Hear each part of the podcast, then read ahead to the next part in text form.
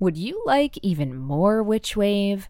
Then come join us on Patreon, where you'll get bi weekly bonus Witch Wave Plus episodes, ad free Witch Wave episodes, and detailed show notes for all. Rewards also include magical merch and giveaways, early heads up about my workshops before they sell out, and all backers get access to our exclusive digital coven, where I lead monthly rituals and video chats, and where you can connect to a community of other wonderful witches. So head on over to patreon.com slash witchwave and sign up. It's a fabulous way to get more magic in your life and to support the show. Thanks so much. The world is filled with bewitching people, and you might be one too. Welcome to the podcast where art is magic, magic is real, and reality is stranger than dreams. I'm Pam Grossman, and this is The Witch Wave.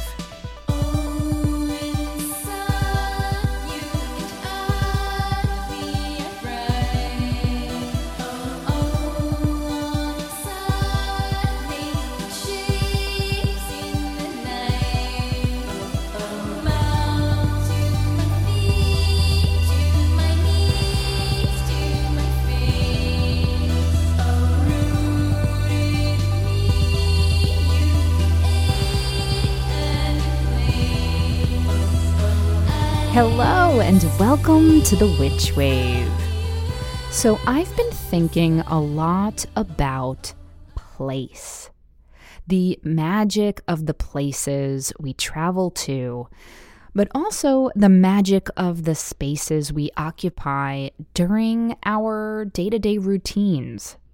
And most of us during this last year of quarantine have probably have hopefully gone to far less places than we usually might. Maybe at times that's felt stifling, and you've found yourself with a severe case of wanderlust. I have definitely been crawling the walls in moments myself, don't get me wrong.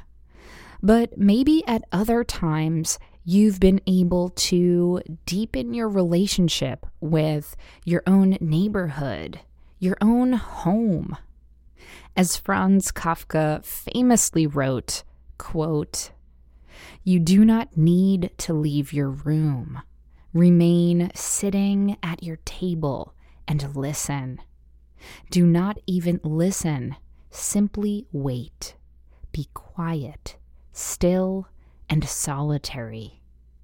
The world will freely offer itself to you to be unmasked. It has no choice. It will roll in ecstasy at your feet. Unquote.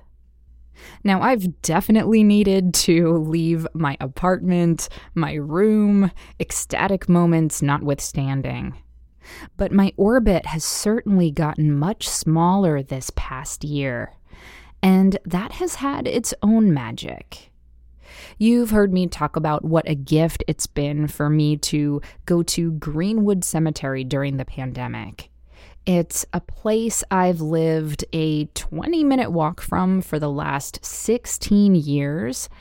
And over that time, I would certainly visit it every now and again. But over the last 12 months, I've been there dozens and dozens of times.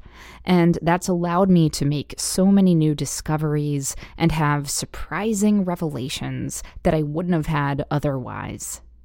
That said, I also admit that I've spent an inordinate amount of time on real estate sites and travel sites fantasizing about all the places I might someday live or visit when it's safe enough to do so.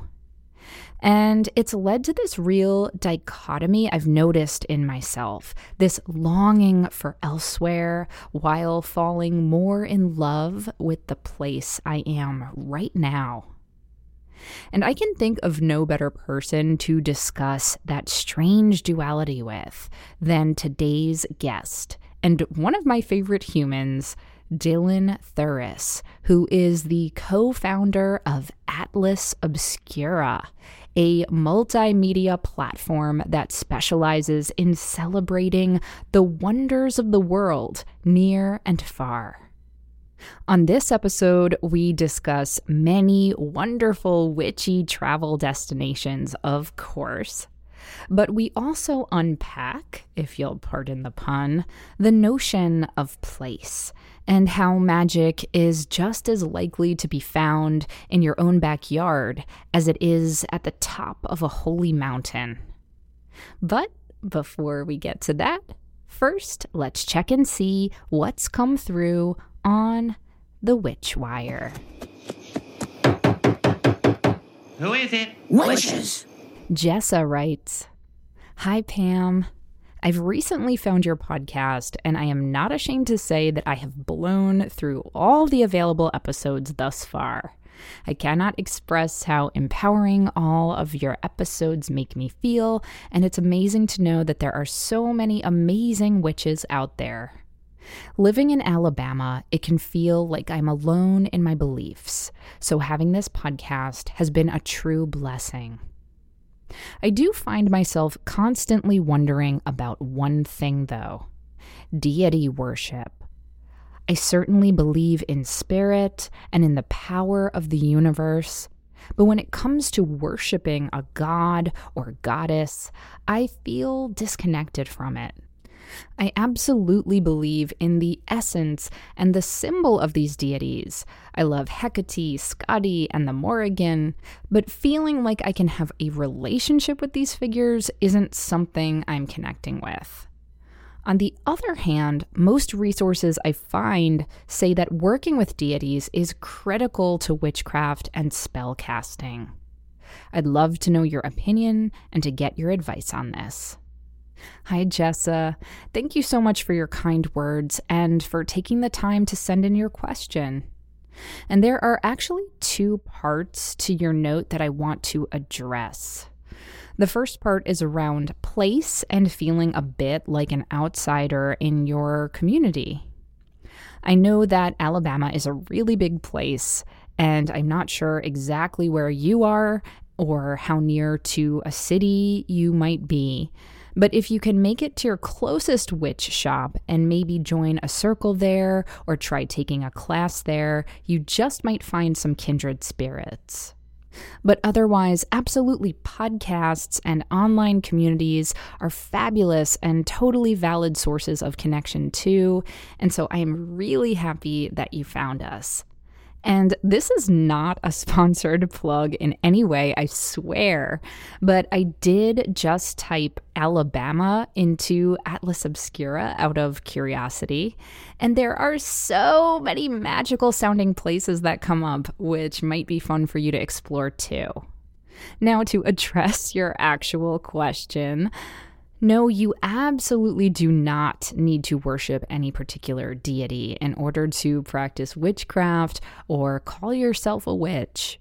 The beauty of this path is that it is unique, instinctive, and fluid. And as long as you aren't engaging in appropriative, disrespectful practices, you get to discover and define your own path as you go. You mentioned that you believe in capital S spirit, as I call it. And there are some like me who actually believe that deities are just anthropomorphized facets or faces that we put on different aspects of spirit anyway. So, if those deities or expressions aren't connecting with you for whatever reason, and you just want to go straight to the source, as it were, more power to you. Engaging in magic is about being as awake and aware and fully alive as possible. It's about saying thank you for the gifts we've been given and seeing how we can apply those gifts to help others in turn. It's about making our lives and the world around us more creative and full of love and protection and abundance for all living creatures. It's about connecting your divine self to the divinity that's within everything, however you define divine. So, your practice doesn't have to look like anyone else's. And I found that the more personal my practice is, the more potent it actually becomes. So keep doing what you're doing and trust in your own magic, however it looks and wherever it leads you. There's no one way to be a witch, so journey on. Now, on to my guest. I first met Dylan Thuras and his brilliant and talented wife, Michelle, when we and some other misfits were co running Observatory, our oddball arts and lecture emporium here in Brooklyn. Matt and I fell head over heels for both of them, and they became dear friends and occasional co conspirators and it has been such a joy to watch their seedling of an idea explode into the wondrous behemoth that is Atlas Obscura an online and in person portal to over 20,000 of the world's most weird and wonderful places and experiences. Dylan co founded Atlas Obscura with author Joshua Foer, and Dylan is also Atlas Obscura's creative director. He's the co author of the number one New York Times best-selling book, Atlas Obscura An Explorer's Guide to the World's Hidden Wonders, and the New York Times best-selling kids book, The Atlas Obscura Explorer's Guide for the World's Most Adventurous Kid. And if that isn't enough, Dylan is now the host of the fabulous new Atlas Obscura podcast, which is so addictive and ridiculously entertaining and informative and transportive. I shrieked laughing at their Museum of Bad Art episode, and they're all superb and deliciously short at around 15 minutes each, so you will gobble them right up. And my fancy friend has also appeared as a host on NPR's All Things Considered and a guest on Science Friday and CBS Sunday Morning. And he's been featured in the New York Times and the New Yorker, among others. It was such a joy to have an excuse to speak to this wondrous fellow. Dylan joined me from his home in the Hudson Valley via Zoom.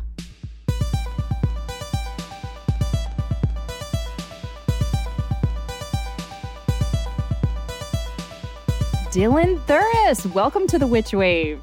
Hi, Pam. It's good to see you. How are you doing? Oh my God. I woke up so giddy this morning knowing I was going to get to talk to you. I'm so happy to be gazing at your face and hearing your voice in my ear. Thank you so much for joining me. Ah, it's my pleasure. It's really, it's so fun to talk with you. And after, you know, having listened to the show like for a couple years, it's like nice to actually be here. That's crazy. It's very exciting. It's so, so exciting. So, listeners will probably have been given an introduction by me talking about how we've known each other for a long time. Yeah. And I remember first meeting you actually in 2009 when we were co founders, along with many other weirdos, of this crazy space called Observatory. Yeah. But in Googling you, I didn't realize that that's also the year that you started Atlas Obscura. Yeah. So, can you talk a little bit about the origin story? Like, how the hell did this happen to you? And why did you start Atlas Obscura in the first place? Yeah, totally. And yeah, 2009 like important year, probably in both of our lives. Yeah, so the, the origin story of really all of this, of like what led me to Observatory, of what led me to begin Atlas Obscura, it begins maybe two years earlier. You know, I'd been living in New York working as a freelance video editor, but I was getting really burned out. The last big job I did was a documentary about Paris Hilton. And I What? I, Wait, I, that's I, breaking news. I did not know this. I worked on a documentary about Paris Hilton. I watched hundreds of hours of footage and like it could have actually been a really interesting documentary, but it, it ended up being a little bit of a puff piece because of like where the money was coming from. Mhm. And I just, at the end of that, I was just ready to do something different. And so my wife and I, we weren't married yet, we are now, had talked a lot about maybe living abroad for a while or just traveling really extensively. And so we saved up a little money. We like looked around and we decided that we were going to move to Hungary.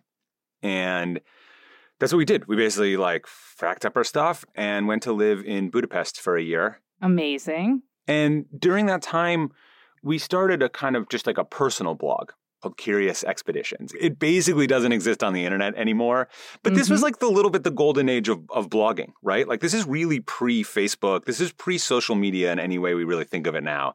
And so it was all about just like weirdos' little blog pages. And so we went, we traveled all around Eastern Europe. It was just about our personal explorations of the area and a lot of stuff about history.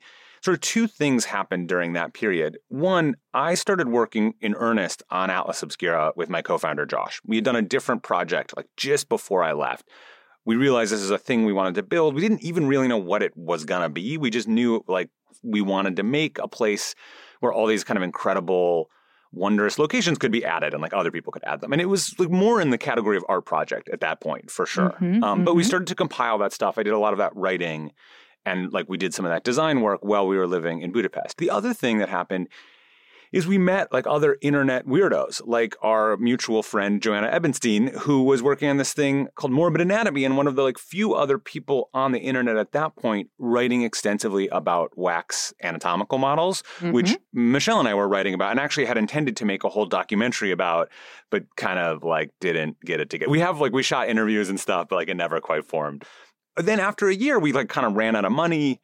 We came back to New York. And then this is where our lives kind of crash into each other, which is this kind of like part of it was what the internet was like at that point. Like part of it was like in 2007, 8, 9, the internet really felt like much more kind of open and exciting and utopian. We're just filled with people doing weird, interesting projects. And I think we all sort of just crashed into each other in observatory saying like, oh, we have clearly shared interests and sort of aesthetics. Mm-hmm.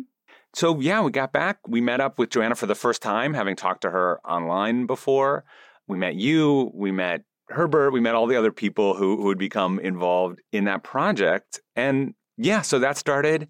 And we started Atlas basically from my Greenpoint kitchen. Josh was already living, you know, he was like living remotely. We were separated from each other. So we were doing this all online. And basically everything flowed from there. I mean, that was like the next the next couple years of life were just like doing that stuff. Yeah, you know, you're marking something for me that I never quite put together before, which is it's true. We all had these weird blogs. I had Yeah. this blog called Phantasmaphile, Yep. which technically I still have, but I've ashamedly not written in it for a while.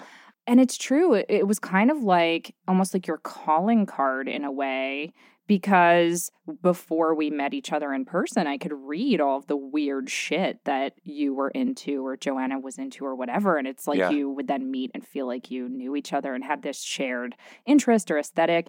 And I think the word, and I know you guys use it in the intro to your amazing book, Atlas Obscura, as well, is Wunderkammer, the Mhm. notion of the cabinet of curiosity.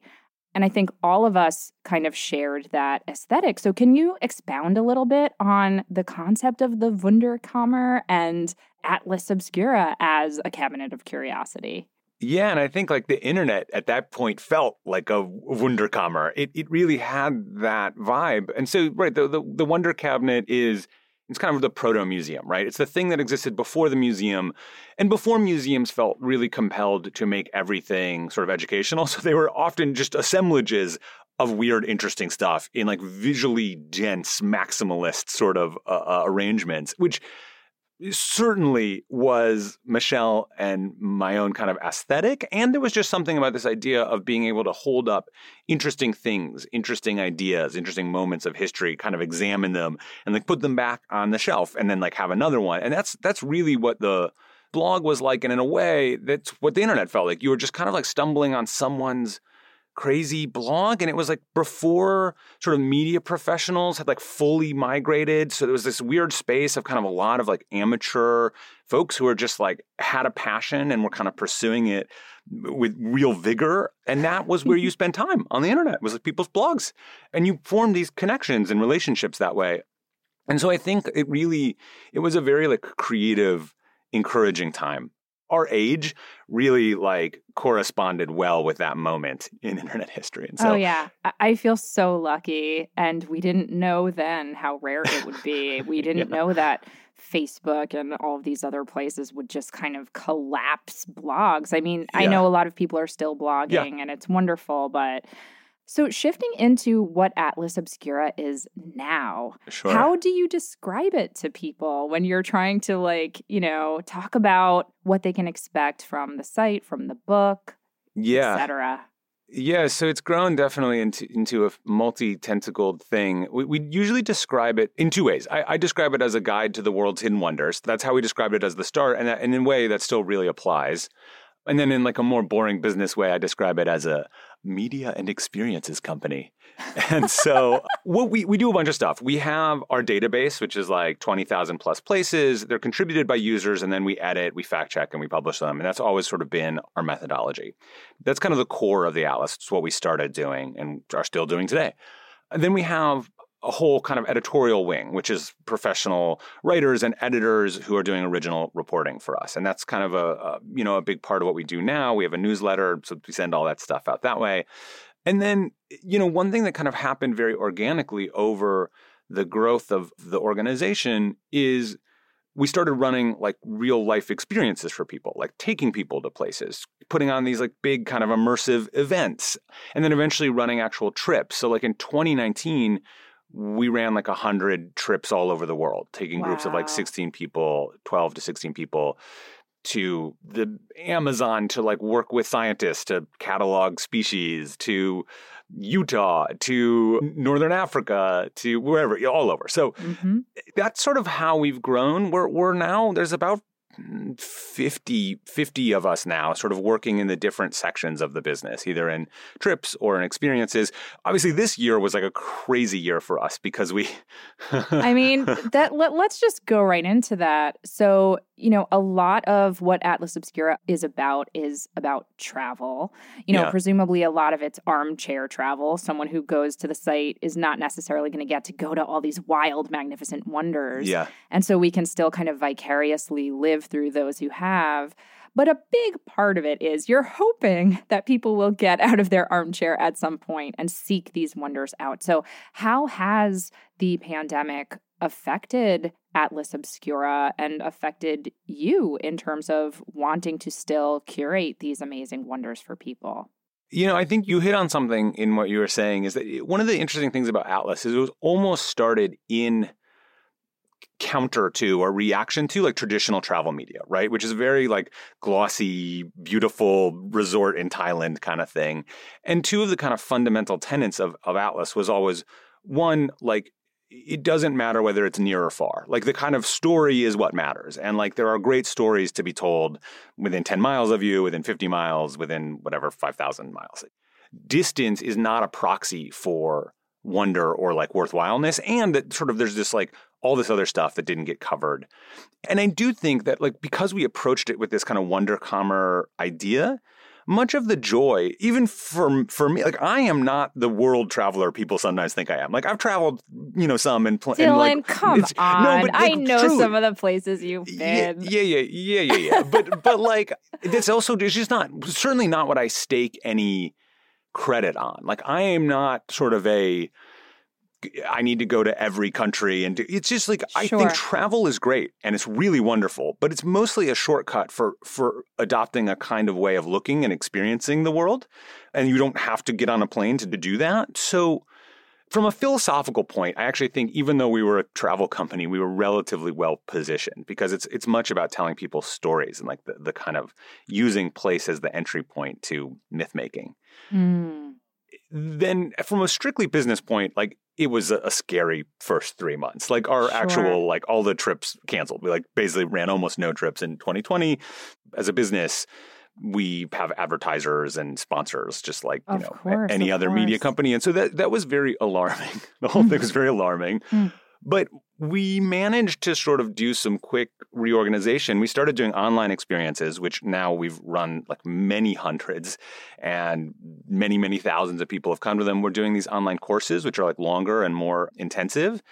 And those have been huge successes. And so we were able to kind of find the spirit of what we did and just bring it into spaces that people could like actually do while stuck at home. And so we did in the end, like this last year was was okay. We did pretty well actually. It's maybe our best year. I'm very glad that what we do can kind of translate because I think it's not really it's not really about like getting on a plane. It never has been. It's it's Mhm. about like a, a way of sort of seeing the world and trying to give yourself like new eyes Yeah. to see it with. So yeah. When I was prepping to talk to you last night, I was like, oh, let me just jump on the site and see what's new. And then I was like, oh, let me just see what's going on in New York since I'm here. I was going to spend five minutes, maybe 10. Dylan, I spent an hour and 45 minutes reading through all of the cool New York stuff. And I've lived here for 20 awesome. plus years. And there were so many things that I found on the site that I have never heard of, never been to, am going to go to oh, now that's because so some of it. I can walk to. So, to your point, I think it's very much also about, you know, there's this phrase that's getting used a lot, which is the reenchantment of the world. Oh, I haven't heard this phrase. Oh, yeah. it's a it's a good one. And I think about that with you and what you're doing. It's Yeah. like allowing us to see the magic and the wonder everywhere. And that could be right next door, to your point, right? Yeah, that's absolutely the hope. And so we've got a couple of new things that I'm excited about. So we, we publish books, and we've published our big book back in 2016. We've got another one coming out later this year called Gastro Obscura. It's it's basically the same idea, but with a focus on food and drink and, and history Ah. of uh, culture of that. And so Amazing. I think that'll be really good. But the project that's coming up immediately is this new podcast, which is this crazy, ridiculous undertaking where we're basically doing a daily, about 10 to 15 minutes a day, Monday through Thursday. And each episode is supposed to sort of just transport the listener to a new, interesting place and tell them, you know, a story that they've probably never heard before. And so that's our big project now. And it's like, both terrifying. It comes out uh, as of this recording. It comes out in a couple of days. When listeners will hear this, it will be out for a couple of weeks, I think. Yeah, so we're trying to, you know, once again, kind of translate the, that idea. But the reenchantment of the world is like hundred percent what we're after, like hundred percent. The goal of Atlas is not to get people to become like oh, Uber travelers, nonstop travelers. It is totally to get people to rethink about how much strangeness and wonder and surprise there is in the world and and like how much there is in front of their own faces but it's you have to kind of like be open to seeing that and be willing to engage with that I love that. On that note, we're going to take a quick break and we'll be right back. This episode of The Witch Wave is brought to you by Rewilding the Tarot, a self guided foundational tarot course for those seeking a transformative journey of discovery and reclamation with their tarot practice, exploring all 78 cards in the deck and more in a spacious and wholly digestible way. Soul Tarot, as taught and developed by intuitive tarot teacher and former Witchwave guest Lindsay Mack, is a radical reinterpretation of the tarot as a non predictive tool to help us differentiate the noise of our mind from the whisper of our soul. This way of learning centers the tarot and our practices with it in the present moment rather than the past or the future, and views each card as medicine for us, not to us. It invites us to examine and release our judgments about what we've been taught about the tarot, emphasizing ethics, integrity, compassion, common sense, and inclusion. Enrollment is open now and material is live on April 7th.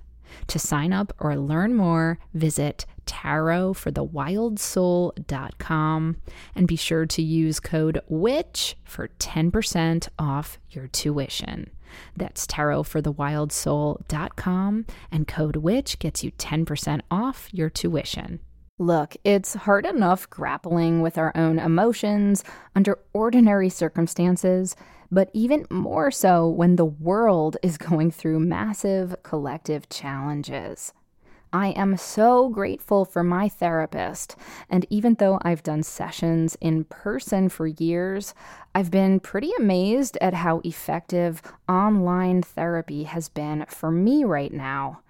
And so I can heartily recommend BetterHelp, an online counseling service which can provide you with your own licensed professional therapist to talk to via video or phone sessions. So, if you have anxiety issues like I do, or are dealing with depression, stress, trauma, grief, or even just day to day struggles with your relationships or your family, or just feeling like you're not meeting your personal goals right now, which, let's be honest, has been very difficult for most of us these days.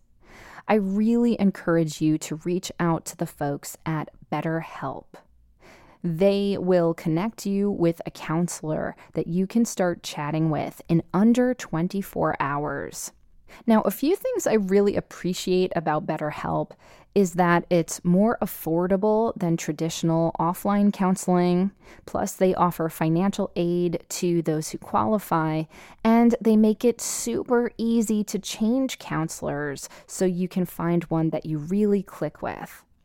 Best of all, Witch Wave listeners, that's you, get 10% off your first month of counseling by going to betterhelp.com slash witchwave. That's better, H-E-L-P dot com slash witchwave. I believe that all human beings can benefit from therapy. I certainly have myself, and I'm so glad that it's becoming more accepted and more accessible to do so. So please pop over to betterhelp.com slash witchwave and find a great counselor to talk to. BetterHelp is confidential, convenient care, and you, my friend, deserve that. Welcome back to the Witch Wave. Today I'm speaking with Dylan Thuras. So, Dylan, I gotta ask Hmm. because I specialize in witchy occult shit, broadly Yes. speaking. What are some of your favorite witch related or magic related sites that you guys have highlighted on Atlas Obscura? Yeah, so no, no surprise that both all of us and our users have a shared interest in witchy, occult kind of stuff, locations. you know, we usually take a pretty sort of hard historical kind of look at everything. But when I knew I was going to talk to you, I did a kind of almost like a taxonomy of our witch related stuff on the site. And we have dozens and dozens of place pages and articles. I mean, something that I'm sure you've talked about, but the main, one- like sort of at the top of this taxonomy, is a set of places and kind of aesthetics that I would call like witch kitsch, you know? and what's super weird about this is there are places like, okay, so Salem, uh, very obviously. Mm. There's a place called Quedlinburg. It's like the near the Hexen Tanzplatz, the like witch dance floor in Germany. Mm-hmm. But there's a bunch of others. There's a place in uh, Triora, Italy. What's what's so strange about these places is sort of functionally today, most of these towns operate as almost like low key loose amusement parks around witches, right? So there's like stuff where it's like a lot of kind of like kitschy museums and like dioramas, but all of them started as like the sites of mass murder. Mm-hmm. And and so I was trying to find other examples where like this is true. The sites of of real terror and murder that have sort of just been like flipped into kind of like real fun, kitschy vibe things. And I can't really think of any. Mm. And so I'm wondering if like I'm just curious about your your thoughts about that and like what it is about witch related history. And it's not every site. There's a whole other kind of set of witch related memorials and stuff which are quite like sober and serious. Mm. But like what is it about these towns that like enables that or what is it about witches that enables this kind of flip that doesn't seem to happen in any other context? So interesting. Uh, speaking of flipping, you are turning the tables on me, Dylan. Don't think I'm not noticing that. Well, first, I want to give a shout out to my dear friend Kristen Soleil, who wrote an incredible book that addresses this called Witch Hunt. And we Hmm. actually did a Patreon mini-sode or bonus episode with her. But she talks a lot about the fact that there is this weird interplay between like the kitsch and the tourism and the Mhm. tchotchkes and kind of like the playful tongue-in-cheek joy of it Yeah. while also trying to strike a balance with acknowledging the actual atrocity that is the witch hunts, right? And so I actually love what Salem has done because yes, you can get your silly t-shirt or your, you know, witch hat or whatever, but there is more of a push for sites where you can pay your respects for the people who lost their lives. You know, there's a beautiful, there's a few memorials in Salem that I think are really beautiful. There's also a thriving pagan, neo pagan, or Yeah. Wiccan community in Salem. For me, I think the reason this happens with witches is because the witch is an archetype. Like it's Mm, always mhm. part fiction and part fact. hmm It always has one foot in fairy tale and horror movies and, you know, mythology. And a lot of the people, I would say pretty much all of the people who were accused of being witches were not actually witches. right. Of course. Right? yeah. And so uh, that that to me is why it's like these squishy spaces, hmm these tourist witch spaces, because there is a spirit of play. And and some of the places I, I forget the one you just mentioned, um, but I think it's near the Brocken in Germany. Uh huh. Yeah. You know, I don't believe people lost their lives there. I think that was based on like a fairy tale of oh, there's a witch's sabbat, and all these witches would would fly there on is it uh, Walpurgisnacht if Yeah, I'm that's their remembering big- correctly?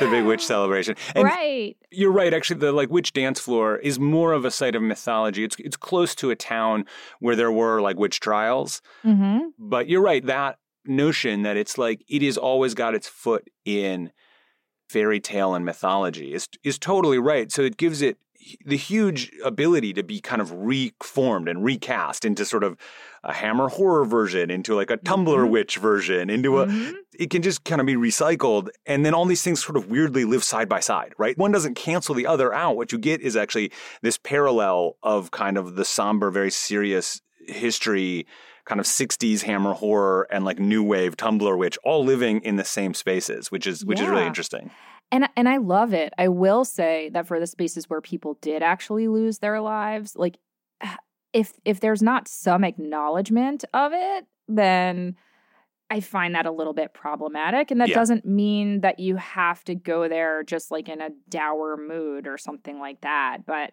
I think just, you know, my advice would be for people to just take a moment and check in with themselves because, you know, arguably these are these sites of lots of loss and persecution.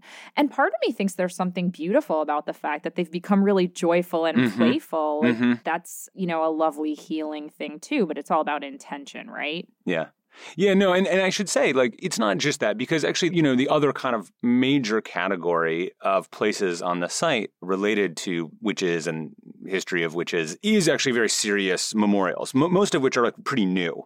Not all of Mm. them. Some of them date back to the end of the 1800s, but but most of them are kind of new acknowledgments of the terror and murder and and just all all of the kind of scale of of what was happening over sort of about 400 years. And so you see a lot of like the infrastructure of the witch hunts. So Yeah. like witch hunters' homes. Mhm. There's one that I like that has kind of a happy story, which is this scale in the Netherlands, the Witch's Weigh House. And actually, most places that did this, they would like weigh witches and then, but they were like rigged. So they would like be, it's like actually, but this place actually weighed everyone and everyone just weighed normally. And they said, oh, none of you are witches. Like it was basically, it was like a little bit of a cheat to sort of have the infrastructure, but come to the conclusion that no trials, no anything, no one needed to be persecuted. So actually, like, it's like a happy kind of version of this. Wait, so were the witches supposed to weigh more or less than a certain amount? Like this is reminding me of the Egyptian myth about when you die, they're supposed to weigh your heart against a feather. You know Mhm. that whole thing in the in the underworld. What were the witches supposed to have weighed? I believe they were supposed to weigh less, right? Because they were supposed to float. If they floated, they were they were a witch. If they sank and died, they weren't a witch. But you know what? I mean, and obviously, all of this was just like mostly pretenses to scapegoat, to like take care of political rivals, to get rid of someone who you had sex with, and then was going to tell someone about. It's all like very prosaic motives usually involved in, in a lot of this stuff. yeah, yeah. The other thing we see is just like a lot of individual grave sites, you know, and individual memorials. So less of kind of the memorials of a site of hangings, but more just like this person here and real Mhm. work to like recognize those people and really honor them, you know, sometimes hundreds of years later, but to kind of figure out where they were laid to rest, to mark that spot. Sometimes there's a big effort to reunite a witch with her lost skull. So far unsuccessful, but her gravesite was found and there's been real kind of, you know, it's like the first time anyone actually knew, figured out where she was buried. So those are all super interesting and they're very personal because they're like, they are about someone, you know, and they kind of bring it into a more, you really understand when you're talking about some person's life, you suddenly really, you really connect with that. It's not like an abstract thing happening a long time ago. Absolutely. I'm going to turn the tables back on you, Mr. Thuras. Yeah. So you have a lot of sites on Atlas Obscura that are churches, and I'm thinking like of that amazing church made out of bones. Mhm. I'm forgetting where that is. Is it Czech or It's the, it's in the Czech Republic. It's Yeah, uh, the the Czech Republic. Sedlec Sedlec ossuary. Uh, yeah, yeah, yeah. yeah. And I- I'm thinking about places, and I'm not sure if that is still an active church. I'm imagining it's not, but I'm wondering do you have any thoughts on when people are visiting places that have real mystical or hmm. spiritual meaning for, I'll call them the locals, which is hmm. an obnoxious term? And I'm asking that I remember when Matt and I were on our honeymoon in Guatemala, and we were, I fully confess, we were younger and more ignorant, and I would Mm. not do this now. But we went to Lake Atitlan and we were taken on this boat, and we got off in one of the areas, and, and we were told, Oh, you know, we'll take you to witness a ritual to this saint. I believe his name was Maximón. I believe he was a, a saint or a deity of like vice. Mhm. And they were like, You're going to watch this woman, and she's going to be worshiping Maximón and giving, you know, all kinds of offerings to him. And you can't take pictures, but you can watch. And and I'm just wondering how you feel about like the touristic aspect of observing or treading upon mystical sites and mystical rites. Like, yeah. yeah. It's it, i mean it's a, it's a super complicated question and often it actually really comes down to the specifics of the site and like the both the kind of structure of how it's being run and like who's actually benefiting from it Mhm. and also kind of you know on the spiritual side like what the intention so relics of the catholic church for example are really meant to be witnessed. They're like a draw. They're something that the point of them is to draw people in to the church to kind of this this icon of power and holiness. So you know in that sense even though it can feel a little looky-loo engaging with that stuff, I think, as long as you're really respectful of whatever church and all of the kind of mores of of of the place you are, like, is totally like super reasonable. I mean, what you're describing gets into the kind of like reenactment thing, especially when it's kind of like indigenous reenactment. And the Mhm. complexities there are like, well, is the money you're paying going to that indigenous group of people? If it is, sometimes that's like a, a fairly healthy system, right? So, like, I stayed on these floating islands in the middle of Lake Titicaca in Bolivia. But the whole infrastructure there is run by the people who live and take care of the islands. And like their kids leave and go to tourism school and like come back and operate these like inns. It's like a, an important part of sort of the maintenance of that cultural heritage. So it's not like the question of kind of authenticity and like it's much more complicated than that. It's, it's often about like is your travel, is your tourist dollar fundamentally helping preserve something, preserve a kind of cultural, you know, experience or tradition in a way that's beneficial or is it sort of somehow undermining that or actually like so there's never like actually a, a one size fits all answer. And, and the interesting thing you see during this pandemic right is like sort of pre-pandemic there's like a huge problem with over tourism to cities and they're sort of destroying you know certain cities were just getting like crushed.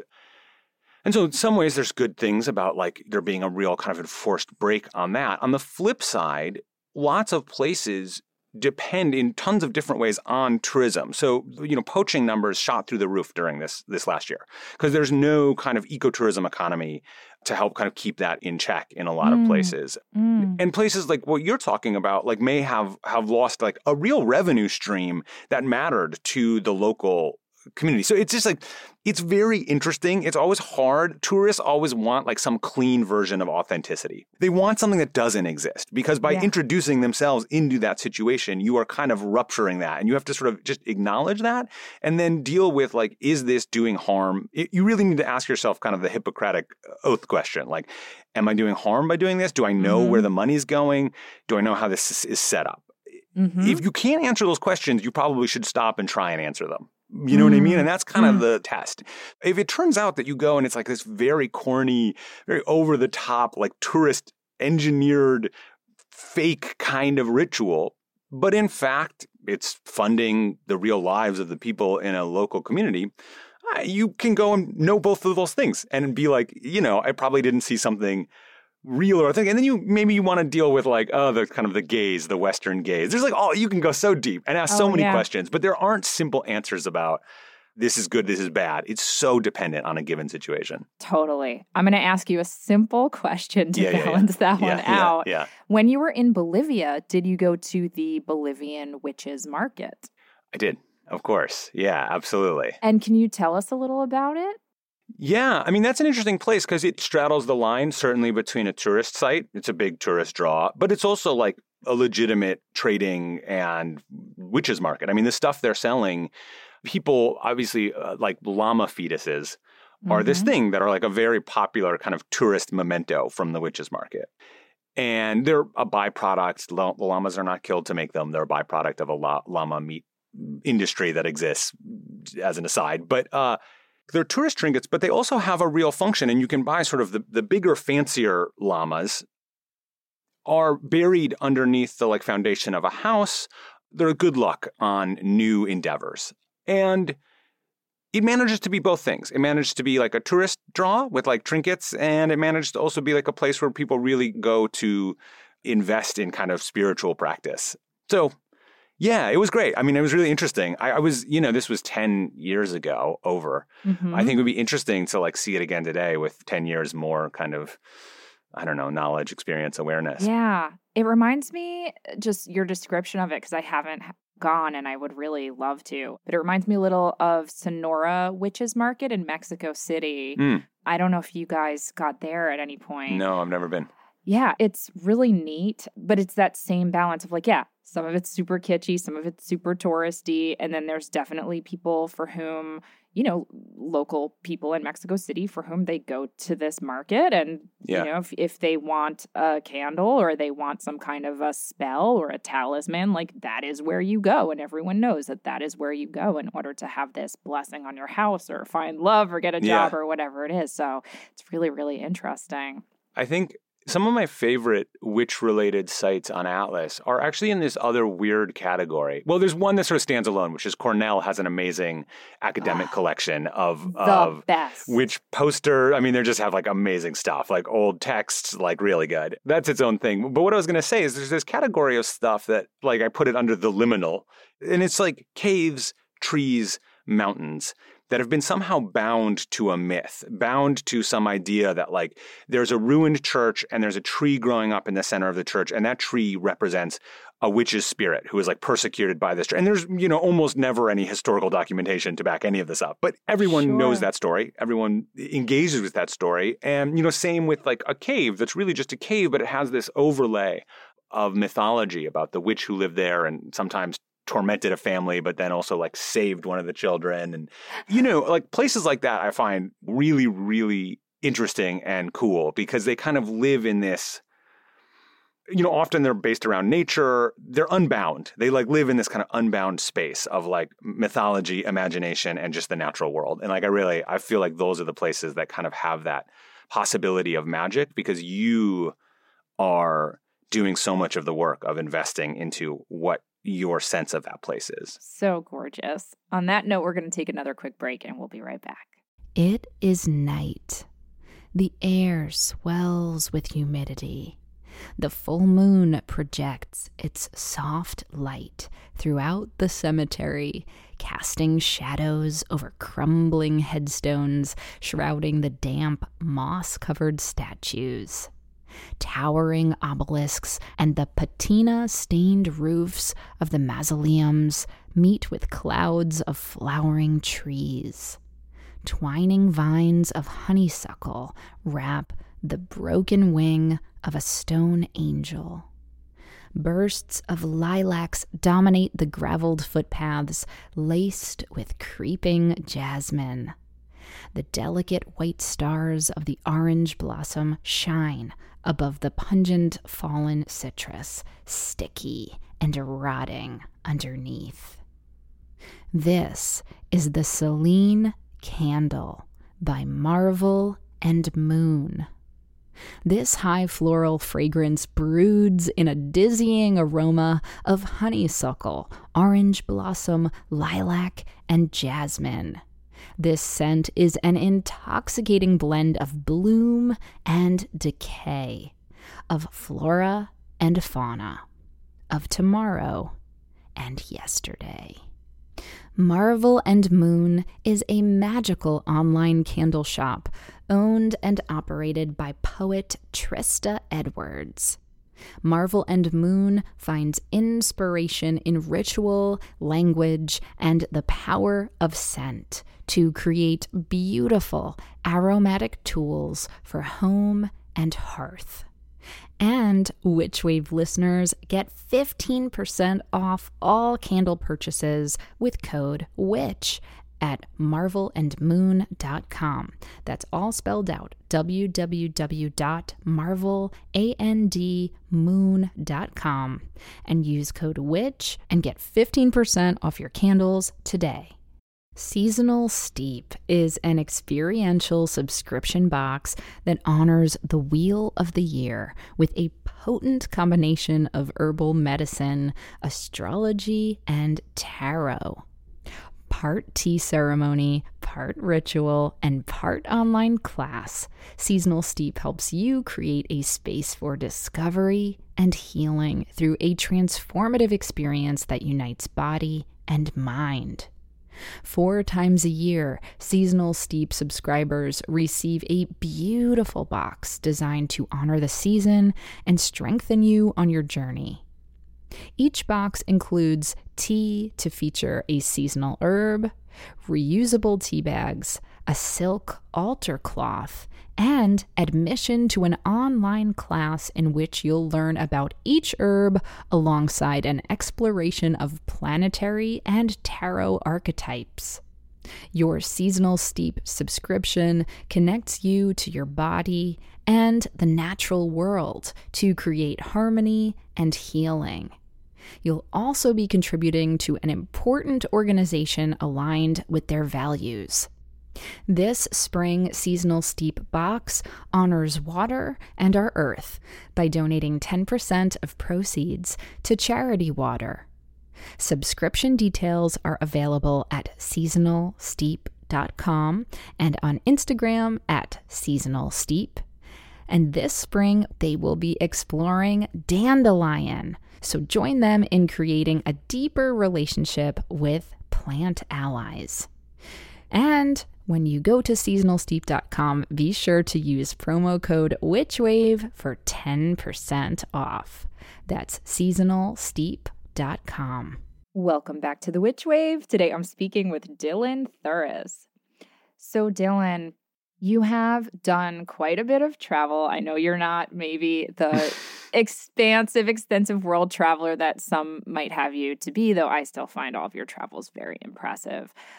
I am wondering if you think of travel as a magical practice at all, have you had any magical experiences? Do you find travel to be spiritual in any way? What are your thoughts on all that? Totally. Atlas's mission is to give people a sense of the wonder of the world. And in a way, like there are business travelers who put 100,000 miles every year and they like have none of this, right? They're just like in a hotel, they're going to Starbucks. Like travel in and of itself doesn't matter. What matters is that sense of experiencing a place with totally new senses. And it's sort of like this amazing shortcut. If you get dropped into a place where everything is if unfamiliar, your brain takes off all the filters that it's sort of built up and you have to really engage in a kind of immediate sensory way with your environment. And like that sense I find deeply magical. And in fact, it's the sense that I'm trying to get to like trying to find shortcuts to induce when I'm not traveling too. That like it's it's really it's it's that sense of seeing with kind of real open present awareness and like a sense of kind of surprise and like you haven't come to conclusions like that's sort of what i'm i'm like after personally in my own life like mm. and whatever we're all like normal people who just like can't spend our lives in a sense of constant curiosity and awe and wonder but like yes travel is magical but really it's that sense that is is the truly kind of moment of discovery and as far as like uh, you know magical experiences i mean there's one that i remember really well because it it was so I mean, it really felt like I had stepped past some kind of, I don't know. So we went, uh, this was in traveling in Italy, in Bologna. We went to a church to see a relic that we had heard about, St. Catherine of Bologna. And we got to this church and it was totally empty. There's no one in there. I'm, I'm like 25, so this is like a long time ago. and we're wandering around and we can see there's this little grate that you can look through and see like off in the distance through this grate like 20 feet away you see this like face this like sort of old wizened mummy face. Mm. it's really hard to make out and you can't really tell. So we're about to leave and as we're leaving we see that there's a little like a weird little door with a little doorbell. And we're like oh, okay. We go and we we ring the doorbell and the door opens with with no one there. Like it magically slides on like a rope system. So the door just slides open, and we're like, oh, okay. And we wander in, and sort of like two rooms, a little hallway in between them. You wander in, and then when you get to the second room, you're basically in this relative, pretty small room with a golden throne. And sitting on the golden throne is the full body relic, the, the mummy of, of St. Catherine of Bologna. And she's been sitting on this throne for 500 years. And the same order of sisters who cared for her then cares for her now. And up to this point, we've seen zero people. So, so it has just been us, and then suddenly it's just us and this this half a millennia old saint, and she just sat there, kind of looked around. The room has other reliquary pieces in it, other bones and and objects from from her life, we were there for know, maybe 10 minutes or something. The, the only person we saw in this whole thing, a tiny door slid open and one of the nuns like handed us a pamphlet and slid the door back closed. and we were like, okay. But I found it like the experience was religious. I mean, it felt you were sitting with a person who'd been dead for 500 years and who had sort of accumulated, you know, all of that, like the care of generations of these women it was just like it was a very strange and powerful and like impactful thing. I don't know how to quite explain it, I, but it has always stayed with me, and I think about it mm. often as a kind of moment of of travel and almost just like stepping into another world for that time. Yeah, beyond the veil, as they say. Yeah, exactly. Did you have a sense of like her spiritual presence? Was that one of the things, or is it just so ineffable that it's hard to articulate what it was that moved you so much? I think there was, of course, both the kind of memento mori aspect of it. Whenever you're dealing sort of closely with death, you, you, it puts you into thoughts about your own kind of finite time.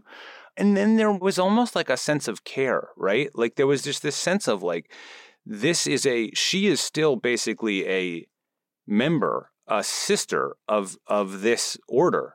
Mm. And her presence and their tasks of care form like this aura. Like there's this sort of just sense of like belief and focus and caretaking. And it's you know when you talk about witches, I think there's sort of this weird mirror with convents and, and nuns and, and places where, where women who don't fit in the are, are being pushed out of the structure of societies go to find community and like care and love. And St. Catherine of Bologna, you know, suffered from, you know, sort of these episodes and visions and in this environment she found people who who saw her as like an oracle rather than an outcast. And all of that mm-hmm. together was like very beautiful. So yeah, that's That's so beautiful, Dylan. And Mhm. and to your point, you're absolutely right. I mean, and it makes me wonder if some people would have considered her a witch at the time too. I mean, there's such an overlap between these crazy stories of saints and miracles and women having ecstatic, Yeah. you know, moments and and strange powers that I mean, I'm thinking of Joan of Arc, of course. totally. So that's really beautiful. I'm gonna have to look that up. I haven't heard about her. St. Catherine of Bologna. There's a different St. Catherine of Siena who's also got a reliquary, but they're different. Definitely. Oh, how beautiful. Thank you for sharing that. In our last few minutes together, Dylan, I would love to know what is next for Atlas Obscura? What are you hoping for in terms of kind of the future of travel and experiences, whether that's through the lens of the pandemic or just broadly speaking? Because Yeah. it, it is a place, I mean, uh, and I'll just say this in all honesty. I check Atlas before I travel anywhere, and it, I am always like going to some weird, cool place off the beaten path, thanks to you guys. But I'd love to know what else you see for it. It's a good question. I mean, I think some of it's just doing more of the same, right? Like, I want to get back to taking people on trips. I'm excited to get back to some of our real life experiences and events. I think you've attended some of our like giant cemetery experiences, maybe, or other kinds of these like immersive. And that, that's really the work of a, a woman named Megan Roberts, who's just like an absolute genius. What's interesting about Atlas is it's like much bigger than me now. It's an organism all its own that like like would function and exist sort of as a collective output of all these incredible, brilliant people. And you know, as we go forward, I think we'll sort of spend time in this hybrid space where like suddenly the difference between online and offline they mean less and less and the idea that you might be able to take like a 4-week course with someone, learn a relatively complex or arcane skill and then go on a trip with that same group of people to the like origin of that skill and like work with masters. Like that really appeals to me, right? It sort of takes something that's kind of a one off and contained and like builds it into someone's life experience in a, in a more meaningful way. And so like I'm very interested in that. We're writing more books. You know, Gastro Obscura is coming out in a, a couple of years. We have a, a one that's really more focused around nature. Ooh. There's another kids book in process. This podcast is going to eat my life. I mean, it's going to eat my life for like. I for, am it's so, excited crazy. for it. It sounds amazing. It makes me all wonder, and, and I promise this is the final question because I know that you have many, many other projects to tend to. So, but it's so fun to catch up. do you ever worry that you are going to run out of wonders? That by cataloging all of these amazing places, some of the mystery is dissolving? This was like our primary concern when we started the organization. Are we like ruining the things we love? And are we just going to like, we'll be like, at some, some point, we'll be like, oh, we got them all.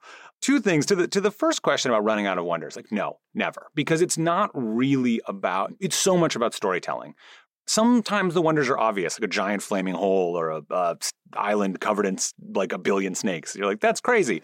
But like uh, other stuff is much more subtle, and it's much more about the legends, the stories, the folklore. We have barely scratched the surface. You know what I mean? We because of the way we work, it's like 20,000 places sounds like a lot, but like the world is gigantic and our coverage and much of it is still pretty thin. And so I, I think we have barely even begun to understand that. And and it's always shifting too. New stuff comes. And, and then as to the question about sort of sort of impact, one of the things I've seen, one of my concerns was right, like would would we list a place and then it would be overrun and it would be terrible. And It's and like that the Anthony Bourdain paradox. I right, remember the him talking Planet about effect. Uh, Yes, yeah, exactly. yeah. Certain restaurants would get overrun. Yeah, if he covered them. It's definitely something we think about. I mean, luckily, I think in some ways we're not quite at that level yet, but we occasionally delist places that we think don't need our help or don't need more people. We basically sort of say, this is like we're not adding by listing it. So so we do some kind of pruning in that sense. But the mm. other thing I've seen is well, the destruction of places by over tourism is very visible. There are so many places that die from underlove, not from overlove. Museums mm. that close their doors, outsider art projects that people spend a lifetime on and then they die and there's no one there to preserve it. The infrastructure isn't there to save this like incredible expression of humanity and, and art. And I see that actually much more often. Like my bigger concern is the number of places that just quietly disappear, are destroyed, and whatever, but someone builds a condo there. You know, and, and so I hope that, you know, Atlas, and, and in some cases, I know that this is true, you know, can help to preserve those kinds of places, help provide a little bit of an economic incentive for them to exist. And that by doing that, by like sort of taking tourists off of these main thoroughfares and just spreading it out a bit more, like the world just stays like a more interesting, beautiful, diverse place. So that's the goal. And I think we'll always have to be thoughtful about what we list and why. But if we can do that, I think we can do good, you know, much, much more than than we do harm. Dylan, how I adore you. I am so grateful for you. I'm so grateful for Atlas Obscura. Thank you so much for preserving the wonder of the world, truly. And thank you so much for being on the Witch Wave. It's been such a pleasure. Uh, it has been so nice to talk to you. That's it for the show. Thank you again to Dylan Thuras for sharing such wonder and witchery with me. Do you have questions, feedback, need some witchly advice, or just want to share something magical that happened to you recently? Drop us an email at witchwavepodcast at gmail.com. We'd love to hear from you, and you just might make it on the Witchwire. The Witch Wave is produced, written, and recorded by me, Pam Grossman. This episode was edited by Rachel Jacobs. Thank you, Rachel, and myself. Our sound engineer was Josh Wilcox. Our theme music is the song Hand and Eye by Lycanthia. Special thanks go to Matt Freeman, Lara Antal, and Cece Pascal. You can check out information about this and other episodes on our website and now by Witchwave merch at witchwavepodcast.com. Please subscribe to us on Apple Podcasts and give us lots of sparkly stars. It really does make a difference and helps other people find the show. You can follow us on Twitter, Instagram, and Facebook at WitchWavePod, and you can check out my witch emoji for iPhone by going to witchemoji.com or downloading it in the App Store. Please consider picking up my book, Waking the Witch, which is available everywhere now and if you want more Witch Wave, or you would just like to support the show, please do join us over on Patreon. That's patreon.com slash witchwave. Thank you so much for listening. Witches are the future. I'll catch you next time on The Witch Wave.